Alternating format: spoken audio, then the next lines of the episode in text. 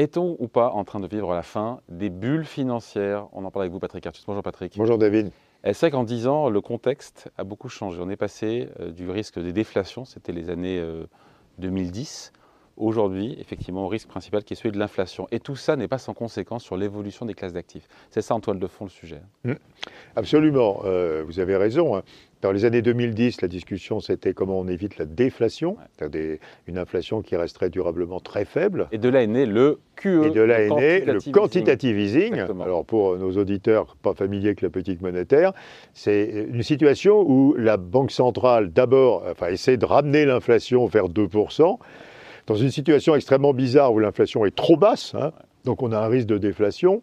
D'abord, elle baisse les taux d'intérêt, mais à un certain moment, les taux d'intérêt arrivent à zéro. La contrainte de dans la théorie économique, on dit en général que la contrainte, c'est zéro. Dans la vraie vie, c'est des taux d'intérêt un tout petit peu négatifs. Mais la BCE est allée à moins 0,50. Mais une fois arrivé là, on ne peut plus baisser les taux.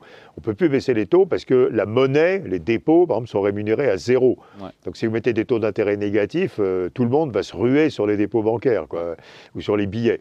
Et donc, quand on arrive à ce niveau le plus bas possible pour les taux d'intérêt et que l'inflation est toujours très faible, la solution, c'est le passage au quantitative easing, c'est-à-dire de la création monétaire par la Banque centrale, en contrepartie d'achats, en général, d'obligations. La planche à billets, c'est la fameuse planche à billets. C'est la planche à billets, mais en fait, techniquement, ce n'est pas vraiment la planche à billets, parce que la BCE achète des actifs, elle achète des obligations. Ouais. Elle crée de la monnaie pour acheter. Elle crée de la monnaie, mais elle ne crée pas de la monnaie complètement ex nihilo. Ça, c'est l'hélicoptère monnaie, c'est différent. Là, elle crée de la monnaie pour acheter des obligations. Donc, un assureur vie a des obligations, il les vend à la Banque centrale, il est payé en monnaie. Et on pense qu'injecter cette monnaie dans l'économie va faire repartir la demande et va faire repartir les prix. Et baisser les taux d'intérêt. Et alors, bien sûr, comme on achète des obligations, ça fait baisser aussi les taux d'intérêt à long terme. C'est ça l'objectif. L'objectif, c'est dans la théorie initiale du quantitative easing, l'objectif c'est d'injecter de la liquidité dans l'économie pour faire monter les prix, au moment où la baisse des taux d'intérêt, mais dans la réalité, au moment où les taux d'intérêt à court terme sont à zéro, on peut continuer à faire baisser les taux d'intérêt à long terme en achetant des obligations. Donc, à court terme, ce que ça fait monter sur tout ça, le QE, c'est que ça fait monter les actifs financiers plus que l'inflation. Oui, alors ce qu'on a observé, c'est d'abord c'était assez inefficace, parce que quand vous achetez des obligations à un assureur, l'assureur reçoit de la monnaie, il ne va pas acheter à manger. L'assureur, il va acheter de l'immobilier, des actions, du pratiquement. Donc ça ne retourne pas sur les biens, ça ne retourne pas dans le circuit des biens, ça retourne dans le circuit des autres actifs. Ouais. Donc ce que ça fait monter, alors baisser les taux d'intérêt à long terme, mais monter corrélativement les prix de toutes les autres classes d'actifs. Donc ça n'a pas été très efficace. De plus, dans le futur, dans un monde où le problème ne sera plus de faire monter l'inflation, mais sera de faire baisser l'inflation, on ne sera plus jamais dans la situation où... Le QE, c'est fini, c'est terminé pour un bon moment. On ne sera plus jamais dans la situation où les taux d'intérêt sont à zéro, mais l'inflation est toujours en dessous de 2. Donc si cette situation ne se produit plus, on n'utilisera plus jamais le quantitative easing, et même on va faire ce qu'on appelle du quantitative tightening, c'est-à-dire qu'on va réduire la taille des bilans des banques centrales. Les banques centrales, ça a commencé aux États-Unis, les banques centrales vont vendre des obligations. Alors, ce qui est très intéressant à regarder, c'est que les bulles sur les prix des actifs sont une conséquence directe du quantitative easing. Ouais. Ce qui fait les bulles, alors c'est vrai en théorie et c'est vrai en pratique, c'est l'utilisation de l'excès de liquidité qui ne peut pas être utilisé pour consommer ou investir normalement, pour acheter des actifs, et donc ça fait monter les prix des actifs au-dessus de leur valeur fondamentale. L'immobilier, les actions... Et alors on a eu des bulles, sans doute partout, et ce qui est intéressant, c'est de savoir qu'aujourd'hui, toutes ces bulles vont disparaître. Quand ce n'est pas déjà fait, on va éliminer les bulles. Qu'est-ce qu'on voit déjà aujourd'hui? Alors, ce qu'on voit déjà aujourd'hui, le plus spectaculaire, c'est les cryptos, et ce qui est lié à la contraction de la liquidité dollar, puisque la Réserve fédérale fait baisser la taille de son bilan.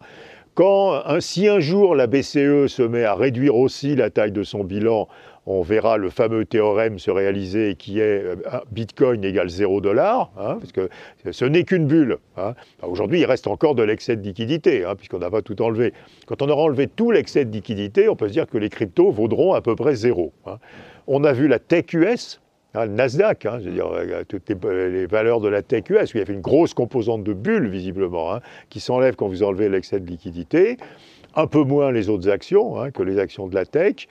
Et puis, pour l'instant, on n'a pas vu grand-chose sur l'immobilier, mais je pense que ça va venir, hein, que c'est quelque chose qui est en train de se développer et d'être la future évolution remarquable. Et puis voilà, quoi, je veux dire, mais en fait, on voit ce nettoyage des bulles, quoi, par le nettoyage de l'excès de liquidité banque centrale. Donc on est entré dans un monde sans bulles. On est entré dans un monde où... Alors, il n'y a pas des bulles qui vont résister quand même? Alors, il y a une autre bulle dont on n'a pas parlé, bien sûr, c'est la valeur des entreprises dans toutes les opérations sur les entreprises. Dans toutes les opérations de LBO, de MNE, etc. On avait une hausse de la valorisation des entreprises, qui était une bulle, hein, qui était liée aussi à l'excès de liquidité, et qui est en train, en ce moment, de se corriger. Hein. C'est quelque chose qui est en train de... Alors, conséquences et réflexions là-dessus. Un, c'est une évolution qui est extrêmement positive, fondamentalement. Le prix d'un actif aujourd'hui, ça sera son vrai prix. C'est-à-dire, ça sera la valeur actualisée des revenus qu'il procure. Hein, donc, ça aurait toujours dû être. Ben, on n'aurait jamais dû sortir de ça, mais quand il y a trop de liquidité, forcément, elle est quelque part, quoi. Donc forcément, on sort de ça. On va revenir à un monde où les prix d'actifs, ça sera... Donc, on va pouvoir refaire ce qu'on appelle du DCF, hein, du Discounted Cash Flow. Je veux acheter cette entreprise-là, je regarde ses profits futurs, je prends la somme actualisée et c'est à peu près ce qu'elle vaut. Un truc qui avait complètement disparu dans le monde de bulles. Si on fait ça, pardon, sur le CAC 40, ça donne quoi avec un CAC à 6000 ? Ah ben ça, c'est très compliqué à dire, parce qu'on ne sait pas quelle est la partie de la liquidité qui est allée dans les actions cotées en France, quoi. Très, très compliqué, votre question. À la louche, 10-15%, quoi, mais beaucoup plus sur les actions à nouveau de la tech aux États-Unis, quoi. Mais voilà. Donc ça, c'est très bien. C'est-à-dire, tous les prix vont devenir les vrais prix, quoi. Ça, c'est la bonne nouvelle. La mauvaise nouvelle, c'est que toute la dette qui a été prise pour acheter des actifs survalorisés, hein, à cause de la bulle, eh bien, cette dette ne sera jamais remboursée. Si je me suis endetté pour faire un LBO sur une entreprise à 20 fois les résultats et qu'en réalité, on s'aperçoit qu'elle vaut 12 fois les résultats, la dette LBO, elle ne sera jamais payée, quoi. Donc on va avoir une catastrophe industrielle sur le levier, sur toutes les dettes qui sont contreparties d'acquisition à des valeurs totalement inflatées par les bulles, quoi, avec cette destruction des bulles. Après, on voit les morts déjà, hein, les SPAC, ouais, sont en train de mourir, tout l'écosystème des crypto-monnaies qui est en train de mourir, etc. Donc, et puis, à nouveau, la capacité à placer de la dette LBO, par exemple, qui est devenue complètement nulle. Donc, en fait, l'économie de l'effet de levier et la finance de l'effet de levier sont en train de souffrir énormément, ce qui est parfaitement normal. Après, il n'y a pas des bulles, Patrick, il n'y a pas des bulles partout non plus, hein. Ah non, non, non, il n'y a pas des bulles partout. Enfin, je veux dire, on voit d'ailleurs aujourd'hui que... il y a certains prix qui résistent parfaitement bien, quoi. Je veux dire, les infrastructures sérieuses, les entreprises sérieuses, il y a des prix qui ne bougent pas, quoi, je veux dire, hein. Donc, hors action, il y a l'or, il n'y a pas de bulle sur l'or. Alors, il n'y avait pas de bulle sur l'or. L'or bouge jamais, d'ailleurs. Vous savez que l'or ne protège absolument contre rien, quoi, je veux dire.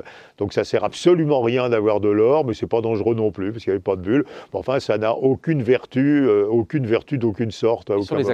Actions, là où il y a des marchés, on peut dire qu'il n'y a pas de bulle sur les actions.